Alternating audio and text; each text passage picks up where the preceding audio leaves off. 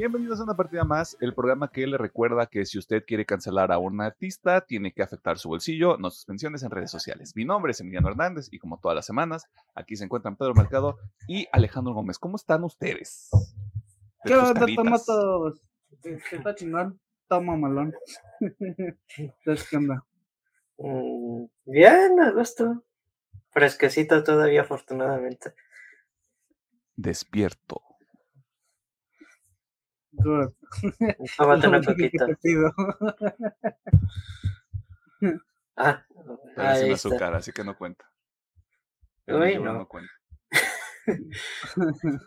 Si no te destruye por dentro, no cuenta, güey. Es como las exes. Es cierto, un saludo. Como la gente sabe, estuvimos de vacaciones por un rato, tuvieron 3 episodios especiales. Si no los han visto, pues qué malas personas son. Véalos. Véalos, échenles un ojo. Todos son 1 hora para que mientras usted está lavando trastes o está trapeando, pues se los chute. Y uno es de 2 horas, para cuando necesite así como ruido blanco cuando esté chambeando, pues ponga ese y ya, chingan a su madre. No sé cómo quieran manejar esto, si quieren platicar a la gente todo lo que hicieron en las últimas semanas o nada más esta última semana de grabación, lo dejo a su criterio. Híjole, No, luego tú te vas a pasar de verga porque recomendaciones tienes como 17 cosas. Y ya sé, es que lo que está pensando dije, no, si digo todo lo que hice, simplemente voy a decir ahorita, vi un chingo de cosas, yo creo que lo más rescatable es lo que sigo viendo, ¿qué digo? Estoy viendo todavía Frieren, a Más Allá del Viaje, estoy viendo El Exorcista Azul, estoy viendo... No, pues creo que ya. Según yo me falta una cosa. Sí, Solo Leveling. Solo Leveling, Simón. Creo que sí, de hecho estoy viendo nada más esos 3. De series. Pues así, ahorita no tengo ninguna de Obi. Viste cositas. Un chingo de cosas, sí. Digo, así lo más relevante, pues es vi Warif y vi Echo. De películas, Echo. Pues bueno, fueron un chingo, ahí también fueron unas que vi en Pantema la semana, así que van a ser sorpresa, y de juegos también juego un chingo. Ahorita lo más relevante es de que estoy jugando Alan Wake 2, y estoy jugando ya, bueno, estoy terminando, por así decirlo, porque de hecho el juego ya lo terminé, nomás son los niveles especiales, pero ya hablaré de eso al final del episodio. Pues bueno, de Super Mario Bros. Wonder. Y pues ya, todo. Amárrese, viene una sección de recomendaciones donde Alejandro Gómez va a monologar como por media hora. Yes. Y por eso este episodio de regreso va a durar 2 horas. Yes. Bien padre. Pedro. Pues fui al cine a ver películas japonesas que andan en la cartelera. De juegos, pues ahí con Emiliano y Arturo estuvimos jugándole el Halo varios días en la temporada vacacional, pues no me acuerdo de todos, pero sí fueron varios. También estuve jugando el Fortnite. Le avancé un poquito al Persona Táctica, pero realmente no he jugado mucho, la verdad. Y... ando aventándome una run, pero a tiempos muy cortados del Fallout 76. Me interesó mucho qué tanto ha cambiado el juego. Me salieron unos videos interesantes y por eso lo ando jugando, la verdad. Series, pues ahí también me guaché algunas cosillas en las vacaciones y ya. Fierro. Ya la verga, ¿para qué le hacemos emoción? De todas maneras, Pedro va a recomendar una al final del episodio también, así que usted averígüelo más adelante. Se vieron algunas películas. Para la gente que probablemente se esté preguntando por qué no es el episodio de X o de Y o de Z, porque sí hay cosas que también habría que hacerle ese episodio. Vienen, o sea, denos chance, estamos regresando. O sea, no queríamos grabar hoy tampoco. Queríamos ir por menudo, pero aquí andamos. Me hubiera gustado ver más cosas y jugar más cosas. Lamentablemente no pasó. ¿Por qué? Porque existe el teorema de, pues ya grabamos todo, ya nada más me tengo que sentar a editar. El problema es que no me había yo dado cuenta de que tenemos un episodio de 2 horas y luego otros 2 de 1 hora cada uno, lo cual daba un total de 4 horas de pietaje que tenía que editar. Así que un poco de, ¿cómo es? El riesgo que tomé fue calculado, pero hombre, yo soy malo en matemáticas, historia 100% real. Entre eso y estar haciendo las portadas de los episodios, tralala, sí se me fue un poco de tiempo en estar haciendo cositas para el podcast. No es queja, simplemente es un poco de contexto. Pero sí me di tiempo de ver ahí algunas películas en el fin de año, sobre todo porque extrañamente la gente va al cine a final de año, o sea, no importa que sea Navidad y 1 de enero. No que yo sepa de eso. Y sí, hay recomendaciones, pero no al final del episodio porque va a ser como de 30, 40 minutos esa madre. ¿Algo más que quieran mencionar? ¿Qué quieran destacar del periodo vacacional? Qué triste que ya se acabó. Ya, el próximo año, vacaciones de 1 mes. Y así lo vamos a seguir haciendo. Después 1 mes, 1 semana, 1 mes, 2 semanas, 1 mes, 3 semanas. Como el trabajo, güey. Cada año aumenta, güey. O sea, aquí tenemos que ser nuestros propios recursos humanos, literalmente. Así que ahí vamos arreglando a medida que pasen las cosas. De nuevo, tienen ahí algunos episodios especiales que se pueden chingar. Resúmenes del año pasado, de lo que a nosotros a nivel personal y proyecto, de manera muy subjetiva, como puede pasar con mucha gente, lo que más nos gustó del año pasado, lo que nos gustaría ver este año, asumiendo que nada ocurre y las líneas de tiempo no se ven afectadas de forma negativa. Y también hicimos un episodio a Klaus, que después se transformó en ¿por qué Disney está valiendo verga ahorita? Pero bueno, así que ahí échales un ojo en su plataforma de audio favorita y en el YouTube. Si no estamos en su plataforma de audio favorita como Shazam 2, no, Shazam es para encontrar música, entonces no sé, Shonflom. Si no estamos en Shonflom, avísenos y ya vemos qué podemos hacer, porque se supone que la plataforma mística y mágica que usamos para distribuir el podcast, se supone que nos debería dejar ponerlo en donde sea. Para eso estamos pagando la pinche licencia. Uh-huh. Hay que ponerlo en Deezer.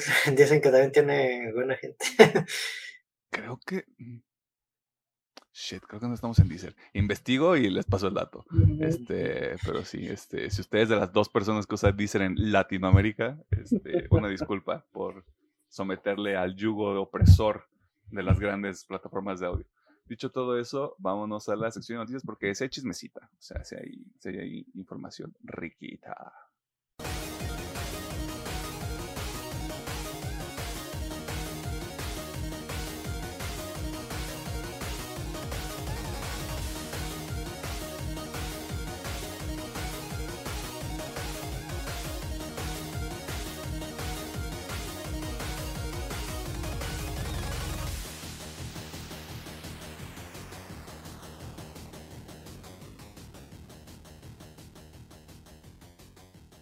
Nos encontramos en la sección de noticias donde te ponemos al tanto de las cosas más interesantes que suceden en el mundo del entretenimiento, la cultura popular y demás cosas ñoñas, porque se acabaron las vacaciones y yo quería ir a un menudo y ya no se pudo y pues qué triste todo. Y esta semana comenzamos con un breve resumen de lo que ocurrió en la ceremonia de los Globos de Oro que se entregaron el pasado 7 de enero y donde hubo algunas sorpresas, aunque si usted le sabe a la tele y al cine, no eran sorpresas realmente. Pero empecemos con el premio más virgen de la velada, mejor película animada, barras perro y sin esfuerzo, donde la nutrida terna incluía cintas como Elemental, Wish, la película de Super Mario Bros. Que la gente dice, mira, es una película de Super Mario Bros. Y está bien. O sea, yo no la he visto. Confío en el criterio de algunas personas. Suzume, actúa de Spider-Verse, pero fue El Niño y la Garza, la más reciente película de Estudio Ghibli, la que se llevó este premio. Y pues, yo no sé, mano. O sea, si es nomás por la animación, no sé, tengo mis dudas. Yo ahí alzo mi ceja un poquito. yo repito lo que dije ahí el viernes.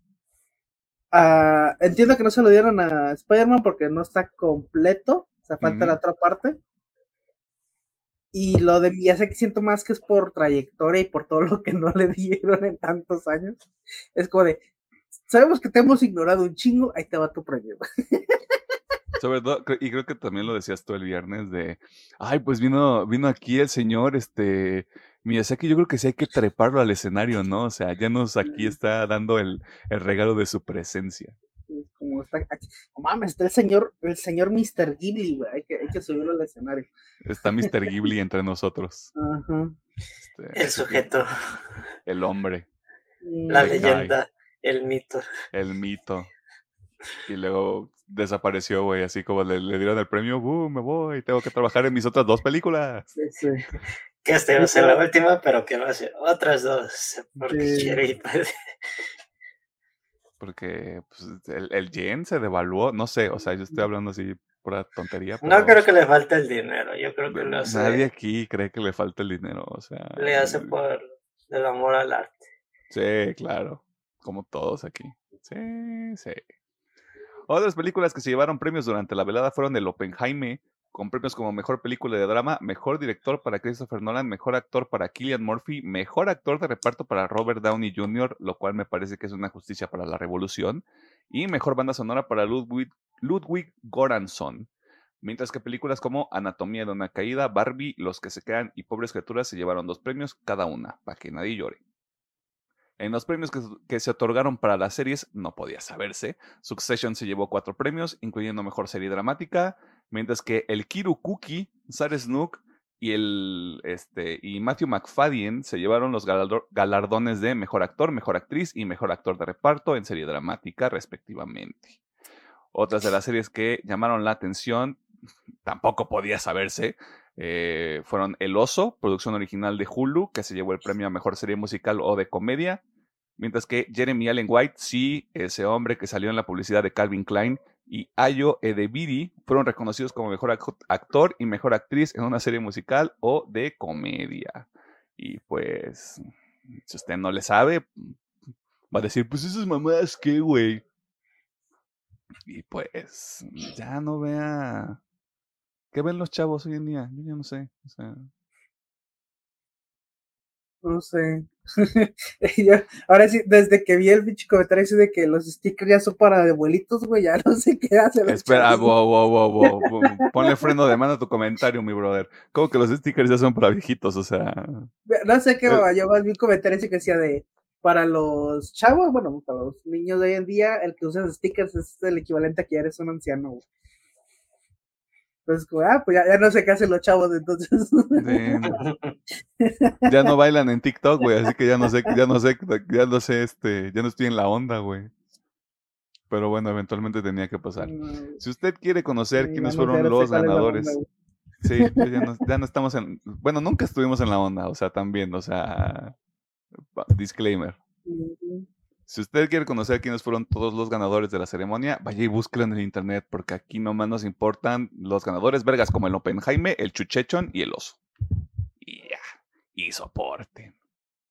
Si usted lo recuerda, antes de irnos de vacaciones le platicamos sobre cómo Xbox tiene la intención de expandir su presencia en diferentes plataformas, y con poco más de 2 semanas en el año, parece que la marca dirigida por Phil Spencer tiene toda la intención de cumplir su amenaza, porque se reveló que 2 títulos insignia relevantes recientemente de Xbox estarán disponibles muy pronto en el resto de las consolas.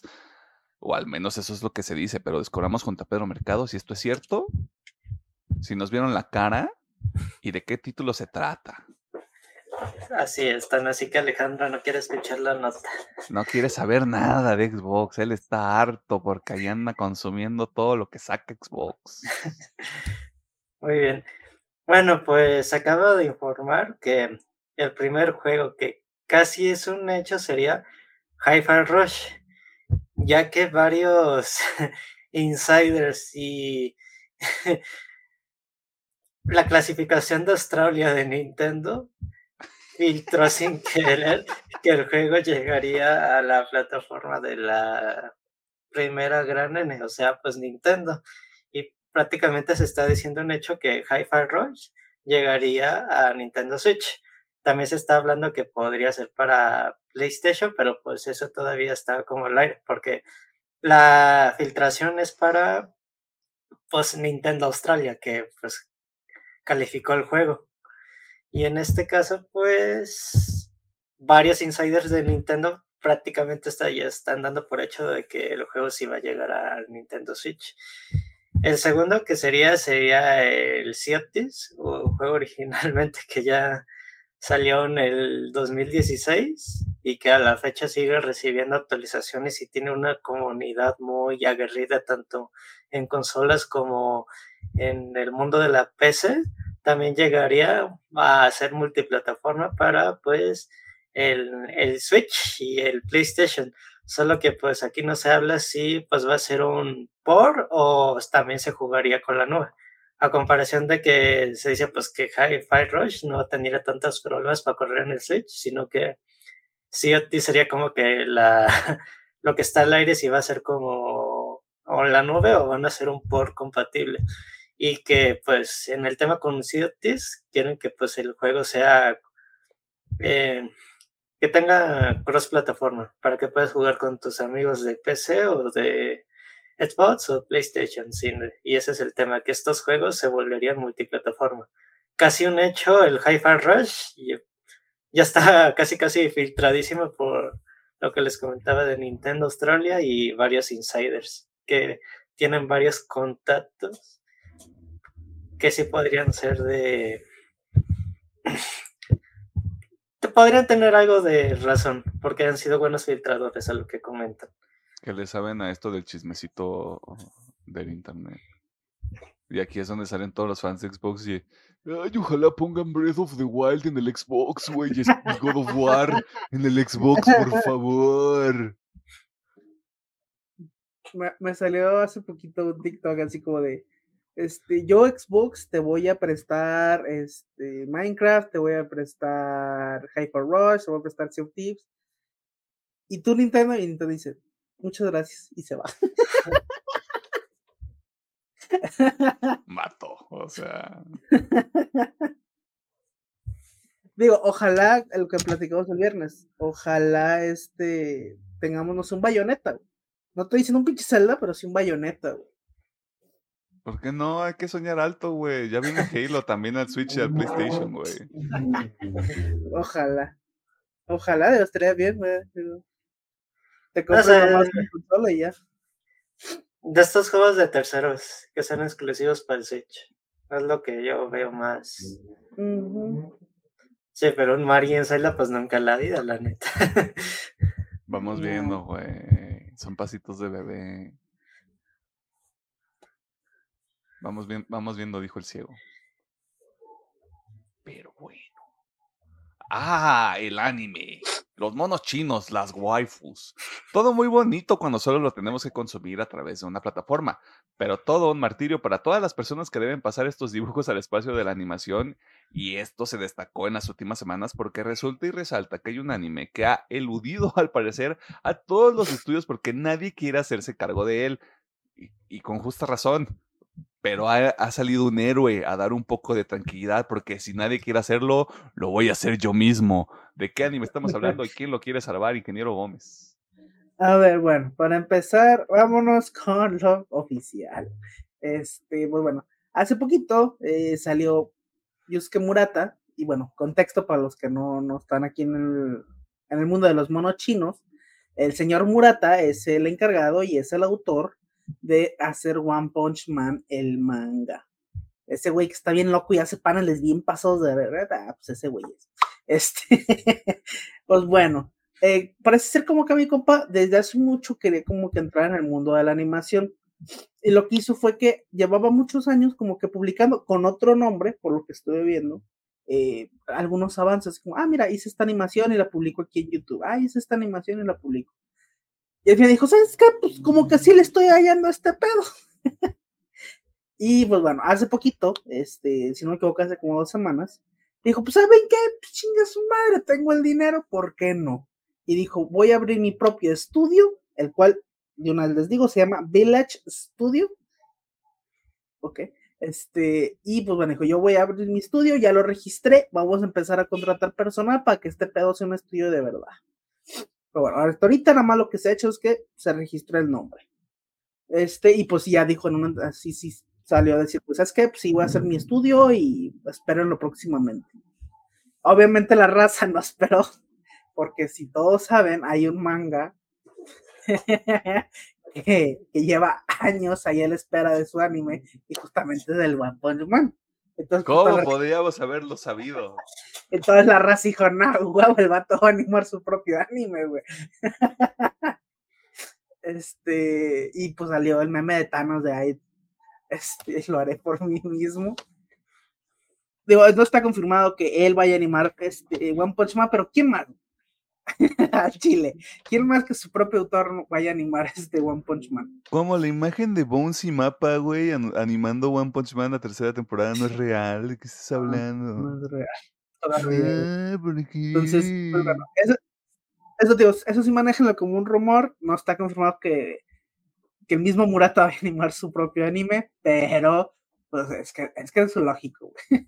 Yo supongo que lo primero que anuncia es, va a anunciar su plantilla de todos los despidos y renuncias que va a tener MAPPA. Ya de ahí, güey, a decir, ah, mira, mi primer anime va a ser One Punch Man. Ah, qué sorpresa. Ah, qué loco, güey. Hoy se atrevió, ¿verdad, señor?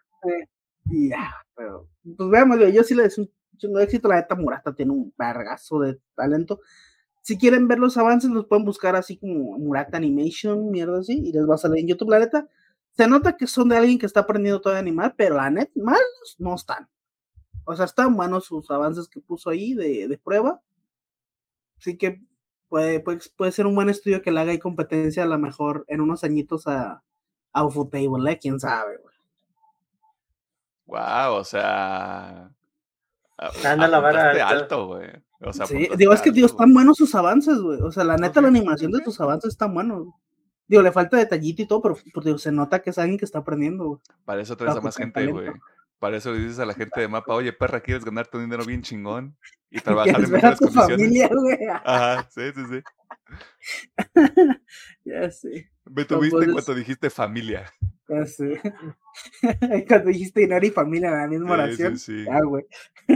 ¿Cómo sí pudo tener equilibrio, ¿cómo es work-life balance, güey? Uh-huh. ¿De qué estás hablando? Che Murata visionario, güey. Yes. Pero bueno, pues esperamos a que haya más anuncios y que le vaya bien chido el señor Murata. Oye, tu pregunta, pero no tan relacionada a la noticia como tal. ¿Cada cuándo salen los números de One Punch Man? Según yo es mensual.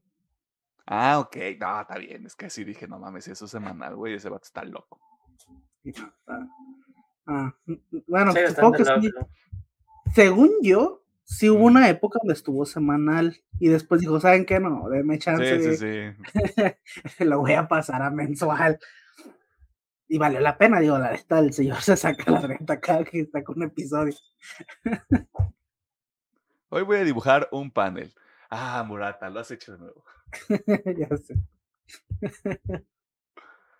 Alguien pidió según las temporadas de 2 producciones grandes, pues qué bueno, porque ya las están haciendo, porque su opinión no importa, importa que la gente las está viendo. Y en esta ocasión hay 2 series que están llamando la atención, a pesar de que se encuentran en diferentes etapas de desarrollo, con diferentes casas productoras, lo cual le provoca ahogamiento a Alejandro Gómez incluso. Pero, díganos, ingeniero Gómez, ¿qué está ocurriendo? Cuéntemelo todo, cuéntamelo ya. Bueno, vamos primero por lo más sencillito. Se confirmó que Ahsoka va a comenzar grabaciones, bueno, proceso de producción, más que grabaciones, es proceso de producción, que digo, porque no sepas conseguir sets, obviamente conseguir personajes, bla, bla, bla, todo ese pedo. Básicamente para su segunda temporada. No hay fecha, no hay nada, simplemente es como estamos empezando a trabajar en Ahsoka 2. Lo chingo. Y del lado de The Last of Us, pues ahí sí hay un chingo más, güey. Perdón, siempre me da la risa. Bueno, de este lado ya tenemos un poquito más, ya que anunciaron 3 casts que van a tener un chingo de protagonismo en la segunda temporada. Pero vámonos de menos a más. Anunciaron a John Massino como Jesse. Que de hecho creo que si no, o sea, si no juegan, no saben quién putas es Jesse, pero tengan claro que lo van a ver en la segunda temporada. Correcto. También anunciaron a Isabela Merced como Dina. Ya luego van a ver quién es ella también, porque creo que... Bueno, no, sí tuvimos un sneak peek de ella. Ahora que recuerdo. Sí, pero... Sí, pero no sé si es oficial, porque la gente nada más la vio y fue como de, ¡no mames, es Dina, güey! Sí, de hecho, la gente se puso... La gente se dio chaquetas mentales porque la gente hace eso cuando ve una serie. Y la más importante y la que digo, pobrecita, güey, ojalá cierre sus redes, porque si la raza es igual de pendeja que con el juego, oh boy, la gente del juego se va a pasar nada más a decirle, no mames, sí, pinche barra, ¿para qué agarres este papel, güey? Digo... Todo mi respeto por arriesgarse este pedo, pero bueno. Kaitlyn Dever se anunció como Abby. También no voy a dar mucho contexto porque si no han jugado los juegos no saben ni quién putos es Abby. Solo pobrecita, güey. Ojalá no le caiga mucho hate y que lo haga bien chingón. Pero pues sí, esos son los 3Ks que ahora no sé, obviamente junto con los que ya sabemos, que Tommy, Pedrito, el padre de esta de que está en boca de todos, y Bella Ramsey, pues bueno, obviamente ellos regresan. Pero bueno, estos son los 3 nuevos que, pues sí, de hecho son los que de los que más vamos a ver en la segunda temporada. Y faltan más, o sea, no me sorprendería que a medida que vayan pasando las semanas siga saliendo gente porque falta un chingo de personajes, pero un chingo. Sí, más que nada del lado de Abby, pero... Del lado de Abby, de la historia de Abby. También... Digo, del final no sé hasta dónde van a llegar, porque está la otra gente.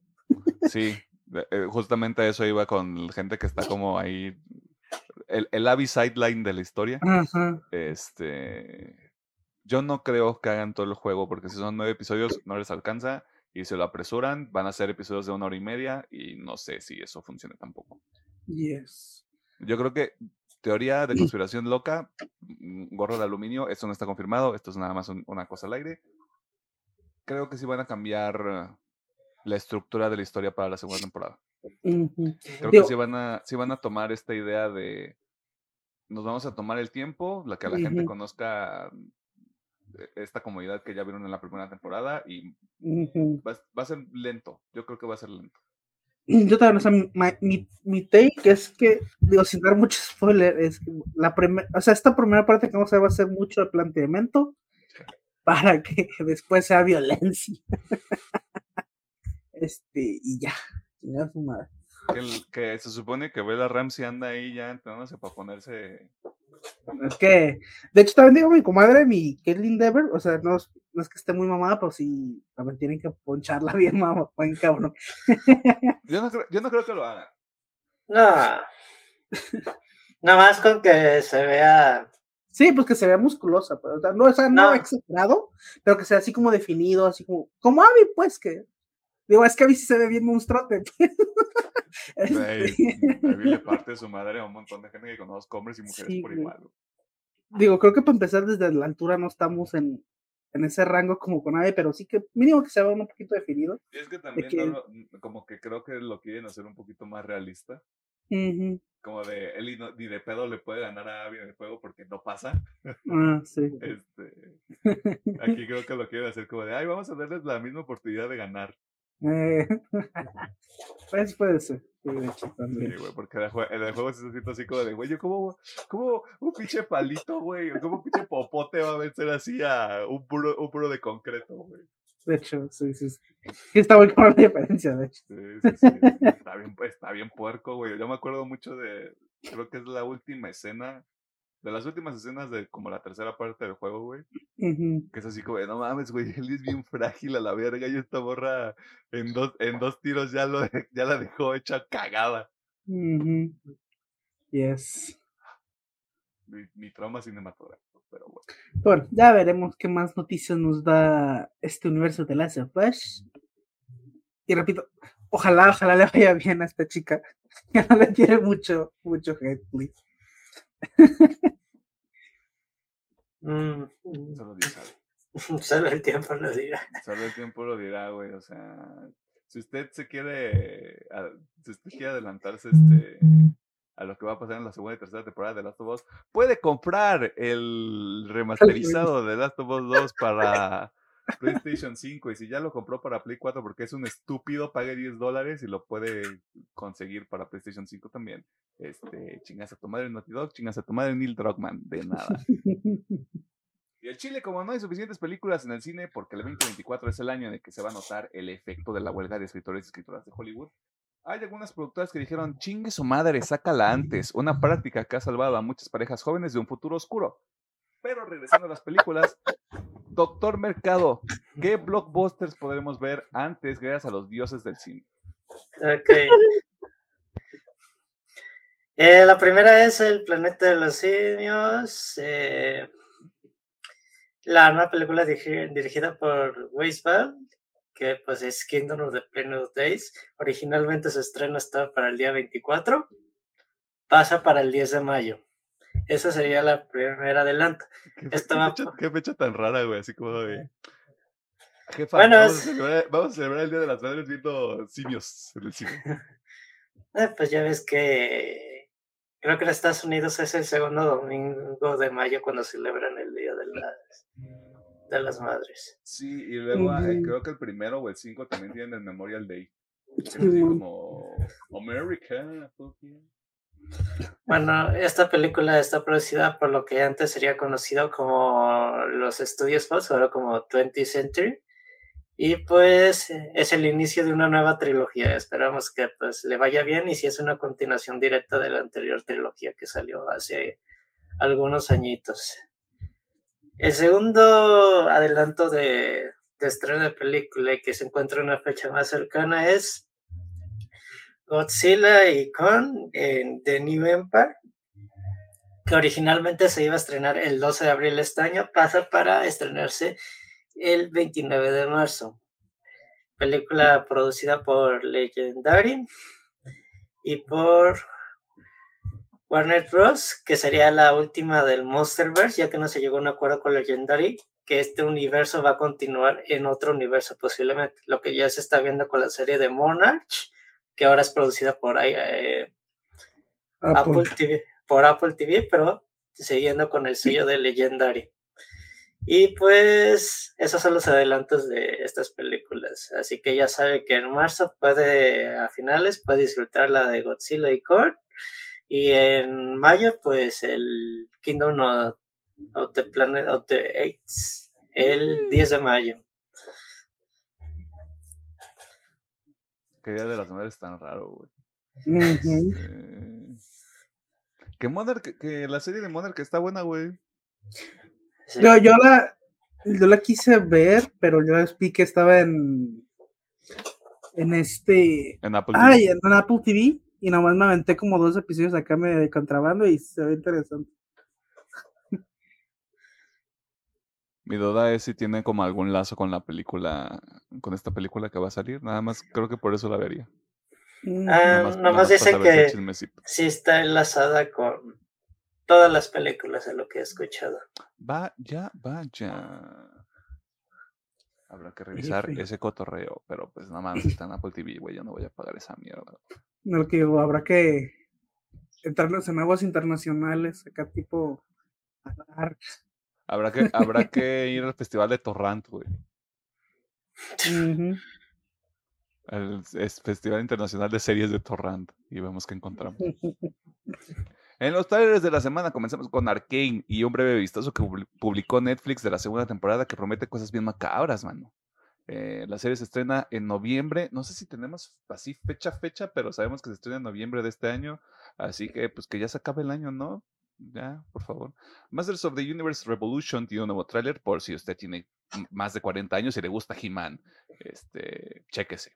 La segunda temporada de Halo tiene un adelanto previo a su estreno en menos de un mes, el 8 de febrero en Paramount Plus. Por último, Abigail, una película donde un grupo de secuestradores se quedan encerrados con la hija de una persona poderosa por 24 horas, pero resulta que, híjole chavo, la niña es un vampiro y les va a dar en la torre. Dirigen Matt Bettinelli Olpan y Tyler Gillette, responsables de revivir la franquicia de Scream, y que luego nos arrebató gente pendeja, porque las cosas buenas duran para siempre. Tarea de la semana. Arcane, aunque solamente sea un vistazo así, o Singa, no me acuerdo cómo se pronuncia esa madre, pero sí, Arcane. Sí, yo no me acuerdo de los nombres de los personajes que no son... No, debería ser nuevo, entre comillas. Pero uno de los que sale, lo vimos en la primera temporada, ¿no? Sí, debería. Es el que... Sí, ya salió hace 2 años esta madre. Es el que revive a esta niña. Que luego... no la revivió bien, digámoslo así. Wow. Le amplificó los defectos de fábrica. Pero bueno, Arkane. ¿Pedro? Arkane y Halo. Abigail, nomás porque sale Melissa Barrera, güey, y hay que desafiar el status quo. Good. Ya, Melissa, ven a cotorrear, ven a tirarle caca a la gente de los estudios. Sí, güey, ya, mucha gente, todo pendejo. Pero bueno, eso fue toda la sección de noticias. Si usted tiene alguna nota que le llamó la atención o no, si usted abriría un estudio de animación solo para que su anime continúe, o no, déjenlo en los comentarios, o en las redes sociales. Subimos una partida más, Threads e Instagram y TikTok, @pm_oficial. Ahí vienen los TikToks, ya se los juro. Ya hay una estrategia, ya hay un plan, solo es cuestión de ejecutarlo. Y esa es la parte más difícil a veces. Vámonos a la sección de noticias porque tú eres mi especial.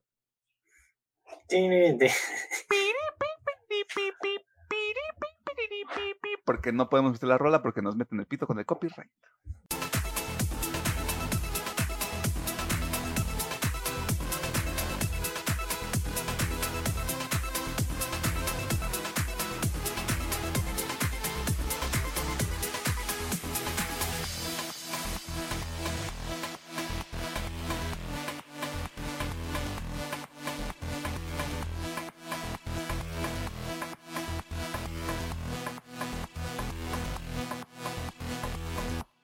Nos encontramos en el tema de la semana y en esta ocasión vamos a platicar sobre el trauma animado de toda una comunidad, el motivo por el que muchas personas estuvimos pegados en nuestras pantallas los jueves antes del mediodía gritando ¡sube ya el pinche episodio, Crunchyroll, por eso te pago! Es correcto, la segunda temporada de Jujutsu Kaisen. El equipo creativo lo lidera Shota Goshosono como el director de la serie, mientras que Sayaka Koiso y Tadashi Hiramatsu, madre, o sea, esto yo no lo podía hacer hace 2 años, se encargaron del diseño de personajes y Tadashi Hiramatsu regresa también como el compositor principal de esta temporada. ¿De qué se trata la segunda temporada del JJK? Bueno, usted verá. Primero comenzamos con el arco de... Lo tradujeron así, pero no sé qué tan correcto es. Pero eso es nada más como por paranoia mía. El tesoro oculto, diagonal, muerte prematura. Situado temporalmente antes de los sucesos de la película Jujutsu Kaisen 0, donde Satoru Gojo y Suguru Geto, que pinche... O sea, antes no les ponen el mismo nombre y nada más les ponen 1 y 2. Eran compas y hacían desmadre en la preparatoria de hechicería hasta que les encargan una chambita y todo sale mal. Nos adelantamos en el tiempo y también hemos adaptado el arco de El Incidente de Shibuya, o como ahorita todos los conocemos, el arco del trauma colectivo, ya que después de los eventos de la primera temporada, Geto, junto a su escuadrón suicida de maldiciones, llevan a cabo su plan que debería resultar en teoría en la inhabilitación del hechicero más vergas, el mismo Satoru Gojo. De una vez... Lléguele si no ha visto esta temporada, va a haber spoilers. Si le gustó la primera, seguramente le va a gustar esta y la segunda temporada también. A menos que el resto del panel tenga algo que comentar. O sea, si usted dice, no la recomiendo, güey, está la verga. Este es su momento para aventar sus 2 centavos a la mesa. Y no llore cuando empecemos a soltar el spoiler porque... Ya salió, esto se acabó el año pasado, o sea, tampoco estén mamando. Los 23 episodios están disponibles en el rollo que cruje. ¿Y por dónde empezamos? ¿Lo bueno, lo malo o el pedo de MAPPA? Yo digo que además quitamos el pedo del MAPPA. Hablemos del elefante rosa en la habitación. Pues qué pedo, ¿no? Es bien loco. ¿Qué pedo, no? No, digo... a mí me sorprende un chingo que la gente se haya sorprendido tanto cuando nosotros venimos diciendo que MAPPA tiene un pedo organizacional bien cabrón ¿Desde cuándo fue que empezaron a decir eso? ¿Desde la primera parte de la última parte de Shingeki? Sí, creo que sí. O sea, MAPPA ya traía cargando un chingo de pedos desde hace un chingo. y ahorita explotó, güey. O sea, ese fue el pedo, ahorita explotó y se notó en la calidad de uno de los productos. Que digo, yo revisité un poquito y creo que solamente puedo decir que hay un episodio mal animado. Sí, hay dibujo un poquito, no es tan detallado en varios episodios, pero mala animación creo que nomás hay uno. Así que ya sabes, se nota un chingo, pues no, pero se nota un poquito el bajón a comparación de otros episodios. Y de pero otros pues productos que del mismo estudio, güey. Sí, de hecho sí. Pero yo la verdad ya lo vi. Digo, todo este pedo siempre tiene que explotar en un punto. Yo solamente voy a terminar esto diciendo, ojalá que con todo este pedo sí hagan una reestructuración adentro. Replanteen un poquito, digo, es Japón, no les voy a decir que dejen de negrear porque es como su vida, güey, allá es como decía, huevo, me voy a desvivir por mi trabajo. Y eso me va a dar más dinero. Ya, para que, yo sé, pero sí me gustaría que como que replanteen, más que nada, por la calidad y por la salud de los güeyes que trabajan ahí, porque sí está muy cabrón. Pues, creo que lo hemos dicho antes, de que un pinche estudio se queje, güey, de que hay sobreexplotación en Japón, pues dices, ay, güey, esos güeyes los han de traer a puro latigazo, güey, entonces. No, y aparte, ya estás jugando en esta liga donde esta gente que trabajó en la segunda temporada de Jujutsu Kaisen, probablemente en la primera sería cuestión como de investigar como todo el personal, porque debe de ser un chingo de gente involucrada.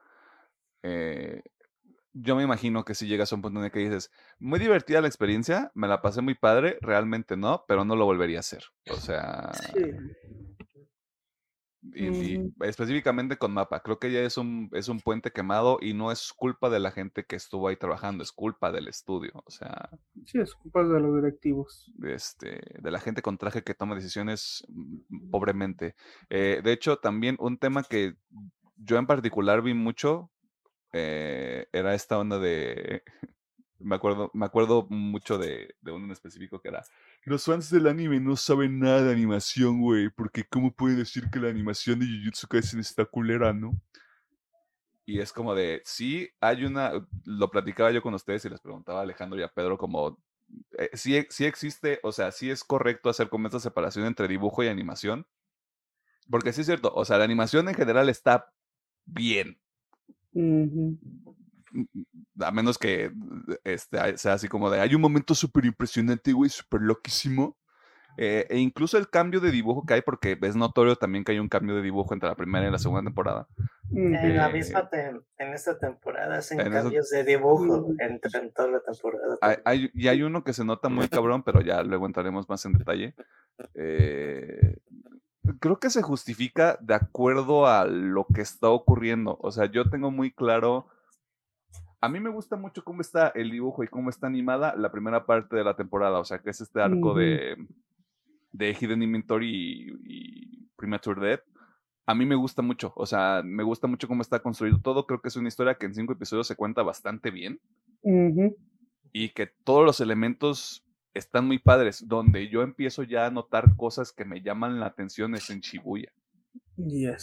Sobre todo porque era como, vamos, o sea, era el momento en el que todos estábamos así como de, y esto va a estar loquísimo, güey. Yes. Y creo que por eso le prestas un poquito más de atención. Sí, obviamente. También está el pedo de que tenían que pelear contra esas expectativas tan altas, güey. Sí, eso también afecta al consumidor porque son del consumidor esas expectativas. Sí, o sea, exactamente. Tiene que ver con el estudio. Exactamente, o sea, ahí MAPPA no tiene que ver, pero obviamente ha habido tanto hype de pinche Shibuya desde el momento que se ve el manga, que por una u otra cosa siempre va a haber quejas, eso es obvio. Digo, aparte aquí se me molestó que justamente aquí tocó la explosión, pues sí, obviamente hubo cosillas, pero digo, obviamente hay cositas que a mí no me acaban de gustar, y sí, como digo, ahí no soy especialista en animación, como para salir a como ese güey de, es que están bien pendejos, güey, la animación está chida, Sí, güey, es como, no defiendan lo indefendible tampoco, güey, no defiendan las marcas, güey, Digo, a lo mejor sí, güey, como decimos, a lo mejor la animación sí es un tema aparte, Pero es, aunque yo sí decía que sí son temas separados, pues igual al final es un mismo producto, o sea, el dibujo y esa animación se conjuntan y hacen un producto que tú estás viendo ahí semanalmente. Y si alguna de los dos falla, pues se nota. Pero bueno, no sé, Pedriñito, ¿tienes algo que decir? Pues realmente, ya lo habíamos discutido, que el pedo viene desde Shingeki. Y que tienen unos otros proyectos que yo digo que también son muy buenos en calidad de animación, pero se me hace raro que algo se haya detonado hasta este momento, nomás porque el tema dieron un mes para antes de iniciar Shibuya, y eso en versus a lo que pasó, se supone que era una muy buena decisión para que los animadores tuvieran más tiempo de trabajo, pero no sé si también escucharon el chismecito que movieron X cantidad de animadores a otro proyecto en medio de la producción de Shibuya, y que eso también fue un detonante.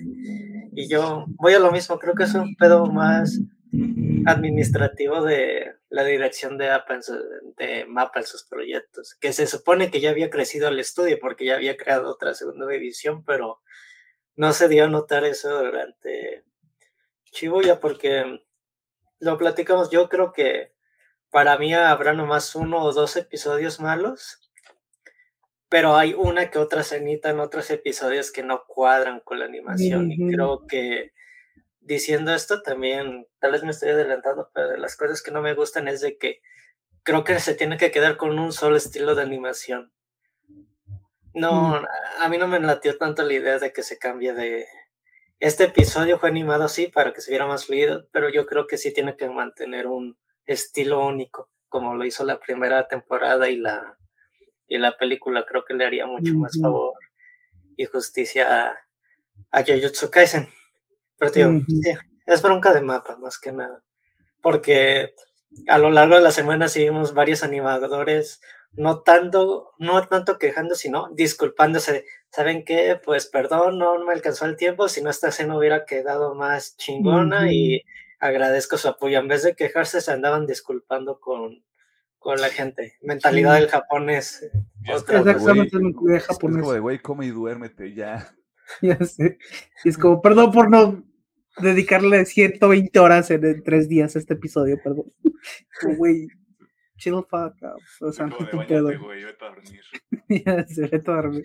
Abraza a tu familia un ratito y te vas a dormir. Sí, güey, vete a dormir un ratito, güey. A Chile duérmete un rato, güey. Pero mira, ya nos metió Pedro ahí, creo que también es como un buen momento para agarrar esa curva. Yo creo que ese es el... De nuevo, hago este disclaimer para que la gente no... Para que la gente empiece también a medir lo que cree que tiene que ser el producto final que está consumiendo, que está viendo.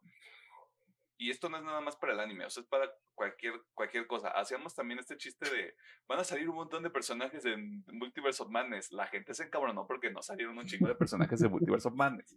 La gente se va a encabronar cuando en Deadpool no salgan todos los X-Men originales. O sea, yo lo veo venir porque la gente es estúpida, güey. Porque la gente no... Así les digas, güey, no va a pasar, la gente va a pensar que va a pasar. O sea, se hacen sus chaquetas mentales y vale madre. Aquí había un manga. O sea, aquí la expectativa tampoco podían esperar así como de, no, güey, van a cambiar el destino de Novara, ¿no? Bienvenida a toda esa gente que solo ve el anime, a este torbellino de sufrimiento que es. ¿Qué pasa con este personaje? Nadie sabe todavía. Yo primero haría ese disclaimer de aquí en adelante templen sus expectativas, porque esta es una situación bastante particular lo que pasó con MAPPA, pero de nuevo, como les decía Alejandro Gómez, se les venía diciendo desde hace rato que esto iba a pasar tarde o temprano. Lamentablemente les tocó a los de Jujutsu Kaisen, pero probablemente esto siga para adelante también, quién sabe, es un volado. Realmente, con todo eso de por medio, el anime como tal, la historia como tal, y todo lo que está alrededor, música, actuaciones de voz, todo, yo no tengo nada sobresalga de forma negativa, más allá que cuestiones de animación y de dibujo, la verdad. O sea, yo no encuentro como algo que me llamara la atención para Mario. Yo, como digo, nomás tengo un solo episodio que no me gusta, sino que digo, es que sí se nota muy cabrón, que falta un chingo de trabajo, que es el único que digo, o sea, no me termina de gustar, la neta, porque digo, no entiendo qué verga está pasando, no entiendo nada, creo que a todo el mundo sabrá cuál es. Todos sabemos cuál es, o sea, Pedro me decía que tenía dos, pero yo estoy seguro de que los tres estamos de acuerdo en cuál es uno. Ajá, digo, de una vez, ya hicimos el spoiler de los spoilers, obviamente, es una de las cosas que es más esperada, que era Sukuna contra Majoraga, y yo aquí sí, digo, a menos que salga ahorita el experto de animación, yo aquí sí digo que está mal, simplemente porque hay proporciones, y simplemente me quedo en Majoraga, güey. O sea, hay veces que parece Godzilla ese cabrón. Y pues obviamente rompe un chingo la temporalidad, güey. No sabes ni qué puta está pasando. Que eso sí, el arte que usaron, o sea, la idea de arte está de huevos, güey. Si ese pudiera estar bien animado, yo creo que me vuela la cabeza, güey. Pero ese episodio es el único que a mí no me acabó de gustar, porque dije, no entiendo qué pasa. Como Majoraga a veces parece una hormiga, a veces parece Godzilla. No sé, está bien raro. Y eso, y obviamente... bien chorrito que se graba. Bien chorrito de la noche desde chiquito. Ese, y obviamente a mí no me gustó, yo también porque van a salir la gente, es que es el canon, güey, así queda bien chido. A mí no me gustó. Es que Sukuna rey de las maldiciones, güey. A mí no me gustó para nada que en el momento más importante Itadori que tenemos en esta pinche temporada, le caguen con puta música. Cállate los ojos, güey. Que sí, a lo mejor van a decir, es que la traducción, güey, la letra queda bien. Me vale verga. No quedaba música ahí, güey. ¿Y saben por qué reafirmo mi opinión? No la vuelven a repetir en toda la puta temporada. Así que son esos dos únicas cosas que no me gustan en esta temporada, la verdad. Que en ese momento tan específico y todavía le metan esa música que no queda nada. Y obviamente el episodio contra Majoraga, de Sukuna contra Majoraga. Digo, me iba a también dejar un poquito. ¿Pasan esos episodios? Sí, cierto. Sí. Mira qué cosas. Mira qué raro, el peor episodio por dos. Simón. Digo, también me iba a quejar un poquito de, justamente, supongo que es el otro que mencionaban, que es el de Toji. Pero yo al final como que sí le agarré gusto a ese episodio. Aunque tuviera ese cambio tan drástico en el dibujo, sí le agarré un chingo de gusto. Así que ya, yo nomás tengo queja de esos dos cositos, nada más. Pedro.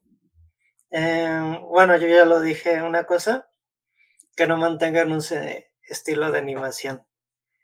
La segunda, si quieren saber cuál es el otro episodio que no me gustó, es el de Megumi, Nanami, Maki y el señor, el primer episodio contra Daigon. Ese episodio se me hace que se ve raro. Yo siento que no se ve muy fluido, o se ve, algunos de los movimientos de los personajes se ven troncos, yo siento, a comparación del siguiente episodio que sigue. Y que sale un personaje misterioso. Sí.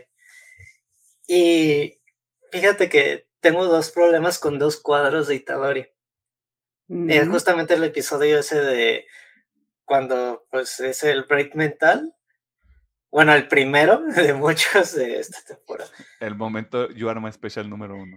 Es que siento que eso fue muy copy-paste del manga y yo creo que en el anime tiene que tener una identidad diferente. Está bien que te bases en el manga, pero yo siento que ahí se veía muy mal la expresión que querían dar de Itadori. Sí se ve traumado, pero se ve hasta raro. No me cuadro con lo que es el anime de Jujutsu.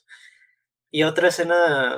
también es con una pelea de Majito que te ponen esa misma cara de Itadori.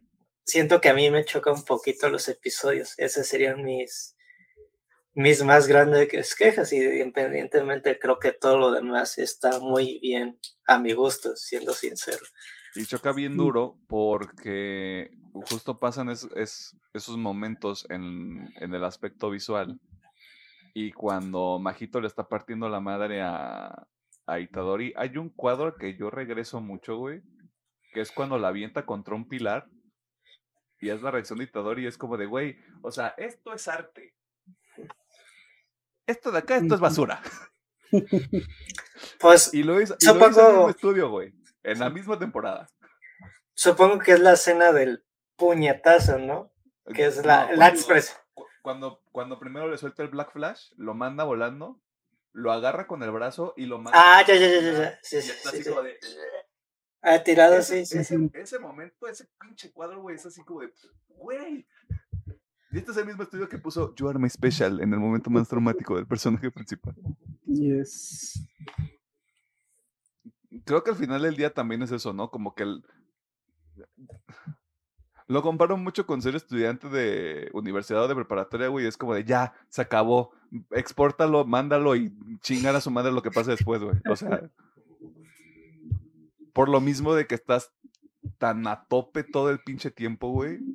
Es como de, ya ni siquiera lo podemos revisar, güey. Como para saber si lo estamos haciendo bien. Es como de, tienes una idea, la vamos a poner animada. Uh-huh. Yo creo que también eso fue lo que le afectó. Sí, yo también creo que ya chinga su madre como que. Sí, como salga, güey. Ajá. Vamos viendo qué pasa. Pero sí, bueno. Pero de nuevo, creo que en términos generales, los problemas, que el problema que tenga este anime nada más sea como de, en el término de animación diagonal dibujo, si lo queremos ver así. Uh-huh. No quiero decir que está bien. Pero como podría haber salido, güey, también es como de... Se esquivaron varias balas hasta cierto grado. Sí. Porque lo que le falta en el aspecto visual lo compensa, creo yo, con muchas cosas. Aparte de lo que ustedes quieran mencionar. Así que ya que estamos ahí, ¿qué si les gusta de la segunda temporada del Jujutsu Kaisen? De Yo Soy el Jujutsu Kaisen. Yo Soy el Jujutsu Kaisen. Para mí me gustó mucho cómo... En la mayor parte de la temporada sí MAPPA metió de su cosecha, como de, ¿sabes qué? Aquí podemos agregar esto, aquí podemos agregar aquello, darle más fluidez a todo este pedo, porque obviamente Shibuya es un marco muy caótico, y pues hay cosas que pasan en chinga, güey, y me gusta cómo a veces las transiciones de escenario a escenario las hacen, la neta me encantaron, porque en el manga eso nomás vemos de, sí, estamos esperando aquí, y luego, ya nos pasamos acá, güey. Uh-huh. Hay un pedo que no vemos, que realmente no importa, pero me gusta cómo el anime le da esa continuidad, güey. Digo, ahorita uno que se me viene muy a la mente es Todo y Itadori contra Majito, como van ahí entre la estación, güey, y se van moviendo hasta que salen al exterior y todo el pedo. O sea, me gusta mucho todos esos agregados que hace el anime. Digo, a mí en general, cuando está todo bien animado, no mames, se ve puta hermoso, güey, no tengo queja, güey, o sea, Jesus Christ, tío. Y aparte, otra cosa es que siento que sí adaptaron bien este pedo, güey, o sea, porque, repito, Shibuya es un arco muy caótico, y siento que es por eso como que es tan impresionante ver Shibuya, porque eso, o sea, es caos por todos lados, y siento que sí te lo transmiten tal cual, güey, porque... Incluso, creo que en los primeros episodios, pues tenemos este salto de cámaras y de, pues estamos acá con Itadori, y luego estamos con Meimei, y Goyo allá peleándose con los tres cabrones. Siento que sí transmite todo ese pedo que es el caos de Shibuya. Y... obviamente iba a decir historia, pero es que pues eso ya lo tiene ganado el manga. O sea, obviamente... Uh-huh. Todo ese desarrollo, pues bueno, ya sabíamos que estaba chingón, por algo se hypeaba tanto Shibuya, y pues bueno, yo siento que sí entra entre mis expectativas, lo que es actuaciones de voz, la neta, mis respetos a todos, pero en especial al de Itadori y al de Majita, no mames, lo que decía uno de esos dos güeyes, no tiene nombre, güey. Siento que se desgarraron la garganta nada más para 2-3 episodios. Y la neta, mi respeto a esos dos, güey. Digo, la neta, todo el cast hizo bien, pero a esos dos yo les quiero dar el MVP, güey. No mames. Música también, me gustó mucho la música de esta temporada. Tanto in como out del anime. Está buena. Y... a ver, ¿qué más? Joder, es anime. Joder, esa, y pues sí, digo, con todos esos problemas, pues yo para mí sí me cumplí mis expectativas, porque digo, yo quería ver Shibuya a lo grande y lo vi, güey. O sea, sí, hay momentitos donde cae, pero bro, o sea, yo me quedo mucho con obviamente Todo y Itadori contra Majito, me quedo mucho con el dios Nanami, que le hicieron un chingo de justicia, güey, en esta pinche temporada. Obviamente Sukuna contra Yogo, que era de las peleas que yo más esperaba, y mama, está genial, güey. Y pues sí, o sea, realmente no sé mucho más que decir. Digo, me hubiera gustado un poquito más que terminara más adelante, un poquito más, porque siento que obviamente el final sí se siente muy de corte, muy de golpes, como de ya, se acabó. Siento que podrían a lo mejor agregar una pizarra más, como para cerrarlo más leve, porque se siente muy de golpe, ¿no? O sea, porque incluso unos amigos que empezaron a ver Jujutsu dijeron, güey, ¿por qué aplaudió? ¿Y por qué se acabó ahí? ¿No? O sea, es que ese pedo es más para adelante, güey. O sea, la tercera en el anime, pero bueno, está perfecto. Pues sí, digo, eso. Tienes chance de leerte otros 10 volúmenes de Jujutsu Kaisen, padrino. Yo no le hago esas recomendaciones a la gente. Si usted anda viendo el anime, solo vea el anime. Sí, la neta.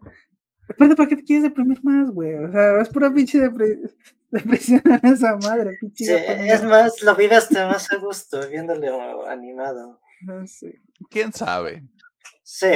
Creo que los ondos te impactan más, güey, nada más viendo el anime. Sí. Por ejemplo, yo me alimentaba mucho de la gente que veía así como todas las desvivisiones que pasaban. Y era así como de, ay, mis chavos, y no saben. No sé. No por saben. Eso ellos van a su ritmo y está... Uh-huh. Sí, está no, por bien. Eso, pero pues yo digo así como de, no, vato, y lo que viene. O sea, creen que es así como de, no, ya nomás se murió un personaje y ya se acabó aquí. Pues, es como de hecho, ahora vas a saber por qué se llama el incidente de Shibuya. Es que te iba a hacer la magia de Shibuya, güey. Hay un cagadero, hay un chingo de muertes y nunca te las ves venir. Y así. Digo, ya después de Shibuya, ya como que ya haces callo y dices, pinche gato mierda, otra vez está haciendo sus mamadas. Que mira, ahorita que lo pensamos, o sea, en el siguiente arco no hay. Hay momentos buenos, pero no hay así como. ¡Ah! Perdimos tanto. Porque bueno, según yo, lo que está pasando ahorita, yo creo que ya es cuarta temporada, güey. Sí, en el manga. Más o menos, sí. O sea, si yo me pongo nada más a ver el siguiente arco, hay muchas peleas, pero no... Vamos, como que es el arco de las peleas, no es el arco de Trauma 2.0. Digo, sigue un pequeño un pequeño arquito de control de daños y vamos a reunirnos todos. Sí. Ya después sigue los Cooling Games para todo el cagadero. Sale uno de los mejores personajes también del... Y pues ahí lo van a dejar, güey, donde todos sabemos que terminan los Cooling Games, güey. Para todo lo demás cagadero va a ser en la cuarta temporada. Sí. Sí, es que no veo cómo dicen así como de, sí, güey, vamos a hacer 26 episodios esta vez. No, yo creo que se van a mesurar, güey. Sí, ya vieron todo el cagadero que pasó, es como, vamos a darle tranquilo. 12 episodios ya. Y aunque haya una división que se está dedicando nada más a la película de Chainsaw Man que ya anunciaron, uh-huh. Yo creo que primero sale la película de Chainsaw Man y después sale Jujutsu Kaisen. Sí, pero yo creo que se va a hacer de 24, si les va a dar igual. Yo creo que el 25. Yo también me voy por 25. Porque volví a leer ese arco en específico de lo que sigue de Chainsaw Man, güey. Y fue como de... Me gustaría que se viera muy vergas porque es película, güey. Uh-huh. Porque aunque yo no sea así como 100% fan del estilo de Chainsaw Man, y perdón por meter otra propiedad en este episodio de Jujutsu Kaisen, creo que... Vamos, por lo que pasa en ese arco, güey, si es así como... Me gustaría que se viera fino. Uh-huh. Sí me esperaría 2 años para ver esa madre. Bueno, ahorita 1 año, pues porque ya estamos en 24. Ah, no, yo hablaba de Jujutsu, no de sí, yo también hablaba de Jujutsu. Ah, no, Jujutsu 2026. Sí. 2025. 2025, sí. Son muy positivos, pero bueno, lo apruebo. Bueno, Pedro, ¿qué te gusta de la segunda temporada? todos los agregados que hace MAPPA en las peleas, porque creo de las únicas ventajas que te da ver el manga es ver todo lo provechoso que le pudo dar al estudio a la animación, porque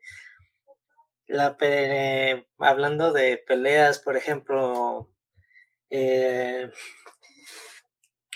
Yuji y todo con Majito agregan muchísimas cosas a la pelea y quedan excelentemente. Lo que tú hablabas, la secuencia del metro, en el caso el lanzamiento de piedra y el diálogo que se avienta todo, el momento esquizofrénico también. Güey, gran momento, momentazo. Y no te rompe la inmersión del anime. Dices, es algo que sí pensaría todo en ese momento. Por eso, Toye contra Dagon, creo que sigue siendo una pelea muy corta, pero en el manga es súper corta, y aquí son 5 o 6 minutos de animación muy, muy rica, deliciosa de esa pelea. Y yo siento que les decía que en el penúltimo episodio, Choso contra Kenyaku. Contra Kenny. O sea, no, en el manga son 2 paneles. Prácticamente es el lanzamiento de sangre ya. Y aquí es una secuencia de voy a echarle todos los huevos y voy a intentarte madrearte. Y también son como 5 o 6 minutos de pura animación de pelea que para mí se me hizo excelente. Queda como que muy padre en el anime. Yo dije, no, pues aquí. Al chile, jefe, usted nunca vio por mi abuelita, güey. Así se de hecho, sí. De hecho, sí. No se quiere pasar de verga con mi carnal. No se quiere pasar de verga con mi carnal, güey. Dinos Oni-chan. No, y para mí creo que ese agregado es muy, muy bueno. Y también algo que sí, el anime organiza, son muy pocas, pero organiza mejor la secuencia de Shibuya. Porque en algunos episodios del manga te cuentan una cosa. Y aquí siento que sí es de una línea temporal corrida muy bien. Es lo que decía Alejandro, como que en el manga en específico del y también, o sea, son 2 puntos que mencionaba Alejandro. Es muy caótico y por lo mismo creo que por eso salta de un lado a otro muy rápido. O sea, incluso entre números es como de estábamos acá, pero ahora estamos acá. Yo tenía ese pedo cuando lo estaba leyendo. Como que no, al no haber como una línea tan clara, era de estoy yendo a muchos lados en muy poco tiempo. Y es que aparte, si no recuerdan, si no mal recuerdo, en el manga sí está es tan el cagadero que te tienen que especificar en dónde estás y en qué hora, güey. Sí. Y acá no, güey, acá no es como, o sea, sí te ponen como, estamos en tal hora, pero como es un poquito más lineal entre las horas, o sea, no estamos tratando de, es que aquí son las 9:15, acá son las 9:05, y acá son las 9:20 y tantos, y se lleva un poquito más y se entiende más de, sí, esto pasó, y luego pasó esto, y pasó esto. Y en el manga, ¿no? El manga sí era, güey, su pinche rompecabezas, güey. Que también es la bondad de ya pasarlo al anime, que es justamente esta idea de, aquí está como un rompecabezas, aquí vamos a tratar de acomodarlo para que sea mucho más digerible y para que la gente siga una línea temporal más clara.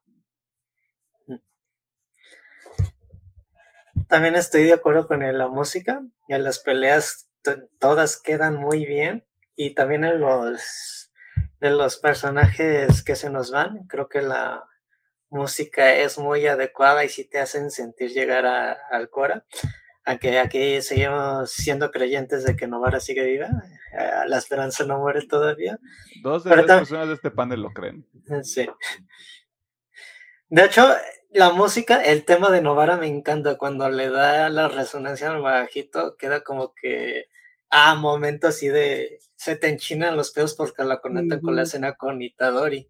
Y es lo que me gusta. Con Itadori le dan muy buenas secuencias con la fluidez de golpes. La pelea de Yuji contra Choso también fluidez y belleza, ¿no? Joder, es anime, güey. Sí, también de acuerdo con el sello de Itadori. Se echó todos los huevos del mundo. Y yo creo que en los momentos clave, sí hay varios momentos donde dices, joder, es anime. En momentos muy claves de las peleas que sí sí te vas muy a gusto con ese buen sabor de boca. Yo creo que el anime sí te deja muy satisfecho en eso. Y también estoy de acuerdo con Alejandro. También tengo amigos que estaban viendo Jujutsu Kaisen y me dice, ¿cómo que ya se acabó? ¿Cómo que me cortan en esa escena? Sí lo hubieran cortado mejor en otra escena. O con el hecho de decir, Itadori está en Tokio matando maldiciones a los güey. Mm-hmm. Está muy... Cierra así. Está cumpliendo su promesa. Sí. Y algo que quiero marcar, quitando el You Are Special, yo creo que el ending sí queda muy bien en la transición en una de peleas de Yuji y todo contra Majito. El ending a mí sí me hizo... Aquí quedó de huevos, porque sí sientes la emoción de la pelea y del ending. No sé, no es el mismo tipo de cringe, sí. el You Are My Special a que pongan el ending ahí, porque pues ya se está acabando el episodio. Uh-huh. Creo que no, vamos, que estuviera y no estuviera, creo que el resultado hubiera sido el mismo, que era como de, ay, quiero que ya te partan tu madre y que te calles el hocico. Uh-huh. No, yo siento que sí le da un poquito más de emoción y picosito. Así que dices, uy, me lo están cortando aquí con esta música sabrosa para el siguiente piso. Para entrar con ganas a lo que sigue. ¿Algo más que quieres mencionar, Pedro? Hablando del primer arco de la segunda temporada, yo tenía mis dudas de cómo iban a animar la muerte de Amanai, pero creo que queda muy... No quiero decir perfecto, pero sí lo hace en un momento muy crudo. Así un pinche balazo a la mugre sí queda así de... ¿Por qué esta? ¿Por qué me la matan así de...? Porque quieras o no... No, continúa. Pues quieras o no, en las otras peleas los matan, pero mínimo sabes, pues están usando su hechicería y maldiciones, y aquí es... ¡Pum! Y creo que sí es muy crudo el momento y sí te deja como que muy impactado. Yo adoro ese momento, porque digo, es que ahí de esos momentos que dices que esto es anime, güey, porque, o sea, todo está bien bonito, güey, empieza a sonar la música, vas subiendo y ¡pum! Silencio total, y todo de... O sea, cosas lo hacen muy shock value y los queda bien chido. ¿Y todos de ¿Ah? No, es que si la reacción es eso, te quedas en silencio, seco, y ya dices, ¿por qué? Porque así. Como Satoru arriba, ¿verdad? ¿Entiendes por qué? Pues lo mataron y luego no lo mataron. Y luego tiene su momento ahí del Nirvana, güey. Sakamuna. No, ¿sabes qué? Máximo respeto al seiyuu de... Sí, de hecho también de se Goyo, lo... en la primera parte de la temporada. Ahorita que lo recuerdas, y ese Sakamuna sí te pone de... Ay, pues este güey... Sí, era como de... Güey viene en ácido, güey, córrele. Córtele su madre, güey, ya. Porque también, o sea, así como tiene momentos de... te va a partir tu madre. También está... Justo cuando se acaba ya todo lo de... Cuando ya nos quitaron a Manai. Y es como de... Oye, Geto, ¿y si nos cargamos a toda esta gente?